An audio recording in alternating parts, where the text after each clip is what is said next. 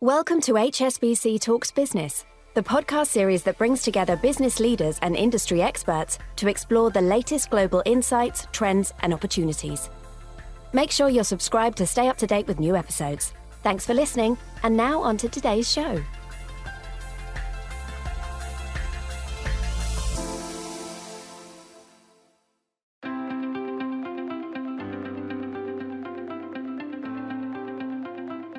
Hello. This session looks at the payments journey in Asia Pacific, including topics such as key trends, what is driving them, and how to be prepared for the evolution in the payments landscape. This is a fast moving space fueled by innovation. For example, the digital payments market in the region is growing at a rate of more than 30% a year. And by 2025, it's forecast that the volume of non cash transactions in the region will surpass the 1 trillion mark. Recent years have also seen a notable uptick in global cross border transactions too. According to figures from Statista, for example, these topped 150 trillion US dollars in 2022, which is up more than 20% from 2018. So I'm delighted to host this conversation and welcome Manoj Dugar and Yvonne Yu, who are co-heads of Global Payment Solutions Asia Pacific at HSBC, to tell us more. Yvonne, I'd like to kick off with a question to you to set the scene. In line with the growth in digital payments and cross border activity, based on some of the data that I shared just now, I understand that your business recently changed name to Global Payment Solutions or GPS. Can you please tell us a bit more? Thank you very much, Andrew. And yes, this is truly exciting. Now, this is not only a name change, but this represents our transformation journey and commitments to continuously invest in our capability to support our customer growth. Now, I believe um, we all agree that the payment landscape has been changing rapidly in recent years. And one of the key drivers is the acceleration in digitizations, which has led to lots of innovations and infrastructure changes to support customers' new um, digital business model, such as instant payments, um, cashless e-commerce, and on-demand information feed through um, API. Now, as we have continuously invested um, in building our capabilities to embrace instant and frictionless domestic and cross-border payment experience, we have also made a commitment to step forward a five-year strategy to invest in building future-proof solutions to reshape us into a technology-enabled globally connected payment franchise. So our new names, Global Payments Solutions, reflects our strength and capabilities. Thank you. I'm keen to learn more about how Asia's payments landscape is developing and evolving. For example, there seem to be efforts to improve transparency, to increase speed, to reduce cost and frictions, and to enhance efficiencies. What are some of your observations? Right, thank you. Um, I think it goes without saying that um, Asia's payments landscape is not monolithic, and there is a great degree of differences ranging from ultra modern international financial centers to markets with developing infrastructures. And however, um, when we look into customer expectations, then it's very aligned. Everyone is looking for solutions that can bring down the cost, increase the predictabilities and visibilities, and can be done and confirmed instantly. So therefore, the circular trend over the last seven to eight years is in the rise of the RTP infrastructures. Now, it began um, with domestic payments, but now it's being stitched together to facilitate cross-border. Now, let me give you some statistics. Nearly 120 billion RTP transactions made globally last year, and that was year-on-year growth of 64.5%, and that's set to rise to almost 430 billion in 2026. We also have central banks in Asia who have been progressive in building the bilateral or multilateral market infrastructure to streamline cross-border payments, for example, Singapore, Thailand, Singapore, India linkages. BIS has also been proposing to create a consistent approach um, through Project Nexus. So lots of interesting developments are moving along the way. Yeah, absolutely. Thank you for explaining those. Uh, Manoj, what else should we be looking for?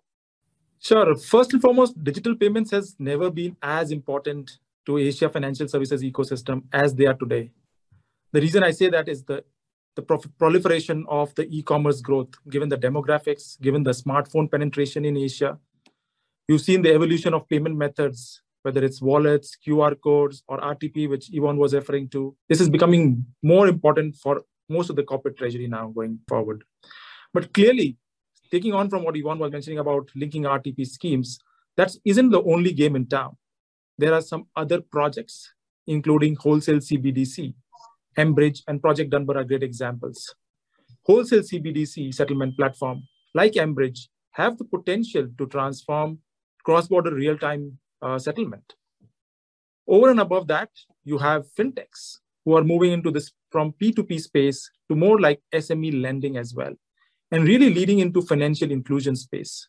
And that's where they're exploring bank partnership as well to ensure that they can reach the end consumers.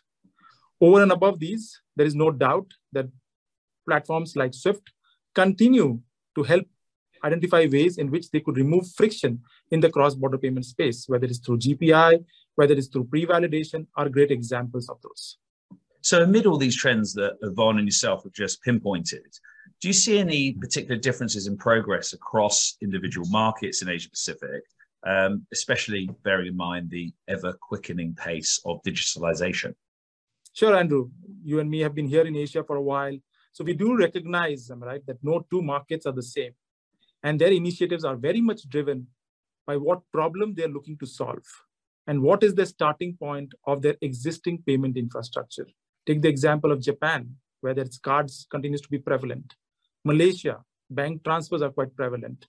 And the whole of Asia region, you've seen emergence of mobile payments and wallets.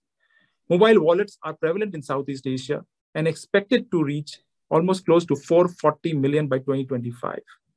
The readiness to adopt this new technology has obviously led to entrance of new players as well, including some of the fintechs.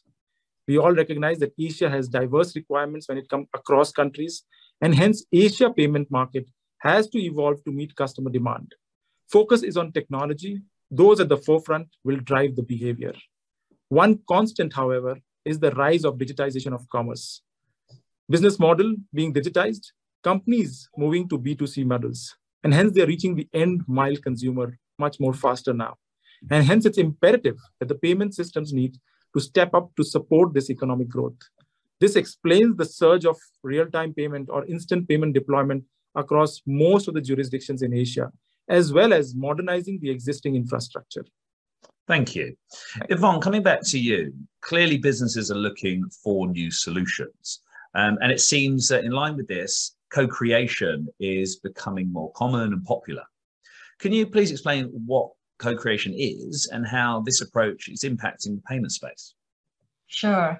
And I think co-create is a fairly recent buzzword, um, but banks have always um, worked with our clients to solve their problems. So when we approach the agenda on digital transformations, we have to see it from the lens of our clients. So what kind of pain points that they're trying to resolve and what values that they can get from digital transformations. And most of the times our customers will need an end-to-end turnkey solutions that can cover both banking and non-banking needs. So therefore, it opened up opportunities for us to work with other technology providers and fintechs to co-create and offer holistic offering to our clients. Now, for example, um, in order to support our retail customers to convert to e-commerce and sell their products online, we went ahead to partner with several e-marketplaces and integrate our payment solutions with their platforms so that when merchants open the e-shops, we can give them access to our online payment tools immediately without doing the implementation and integration work while they can benefit from the value-added service from the platform providers such as um, digital invoicing, online marketing, and delivery services. The speed and flexibilities in enabling such digital offering and affordable costs are transformational for our clients. Thank you. Yeah, that's really great and, and clear. Um, Manoj, are there any examples of a co-created solution that jump to mind for you? Multiple of them. Obviously, many of our solutions is really co-creating with clients, especially with all the transformation they are going through, business model changes which is happening. Great example was one of the leading food companies, which embarked on a digital transformation journey, not only within their company, but across their ecosystem, and needed to achieve a significant operational saving by 2023. This is where HSBC came in, and we implemented various digital tools. Two great examples were our virtual account solutions, as well as digital account receivable tool, DART as we call it, which really helped reduce the number of bank accounts, help them rationalize and automate their reconciliation process. The digital account receivable tool really provided buyers and distributors with a centralized channel of invoice communication, reducing the number of queries and making it easier for suppliers to do business with this company as well. So really a great example of not only doing creating with the client, but also equally important, co-creating with their supply chain ecosystem as well. Thank you. Um, Manoj, looking maybe a little bit broader at the payments marketplace and the future opportunities, to what extent do you see payments and infrastructure providers, such as banks, being able to create new opportunities for clients going forward, um, especially bearing in mind the desire to utilize data more effectively? Interesting, uh, Andrew. You talked about the navigating the future. So technologies have certainly helped global banks such as HSBC to better harness the trove of data which we have and ensure we are able to better serve our clients. Great examples are it's not only about how we help clients protect and optimize these data, but more importantly, help them grow in their growth journey as well. When you think about protect, it's about how we leverage the data to really continually refine our fraud prevention capabilities. We do all do recognize in the digital world, there is clearly certain challenges from a cyber perspective, from a fraud perspective as well. How do we leverage the data and ensure that we are protecting our clients' payment journey is super critical. The second is really around optimize. How do we leverage the underlying data to help them optimize their flow, whether it's from an FX perspective, whether it's from a cash flow perspective, or from a liquidity forecasting perspective we are helping clients reduce cost and improve their supplier relationships. And third piece is really around uh, how we are helping support clients in their growth journey. Great. Um, Yvonne, is there anything you'd like to add on this or any examples to share? I think other than creating new business proposition to deliver growth, um, clients are also using API to improve internal efficiency. So let me use um, Unilever as an example. Now we all know that Unilever is one of the world's largest producer of consumer goods. It has more than like 190 locations and over 400 brands to manage. Now its challenge on the cash front is, its cash forecasting process, which was very manual intensive and it rely on pulling end of day account balances from various time zones to get the consolidated position. So it limited its potentials in making quick decisions in areas such as funding and hedging due to the lack of real-time information. We therefore work with Unilever to implement our API solution to retrieve on-demand information on its bank account balances across 25 markets covering over 290 accounts. Now, these solutions help Unilever Treasury to further streamline the short-term cash forecasting process. Thereby, decisions on working capital, repayment of debts, um, deployments of surplus cash, and managing cross-currency risk, etc., can be made swiftly. Now, Unilever become one of the first global consumer goods companies to embrace real-time exchange of information, which is truly impressive. Thank you. Manoj, is there anything else you think is important to highlight? Thanks, Andrew. You touched upon the regulatory developments, which is very critical as the payment landscape evolves. Regulators are at the forefront. And we've seen that in the cross border documentation process as well. We've seen that how many of the markets like India, China, Indonesia are great examples where regulators have been at the forefront in digitizing the cross border documentation process.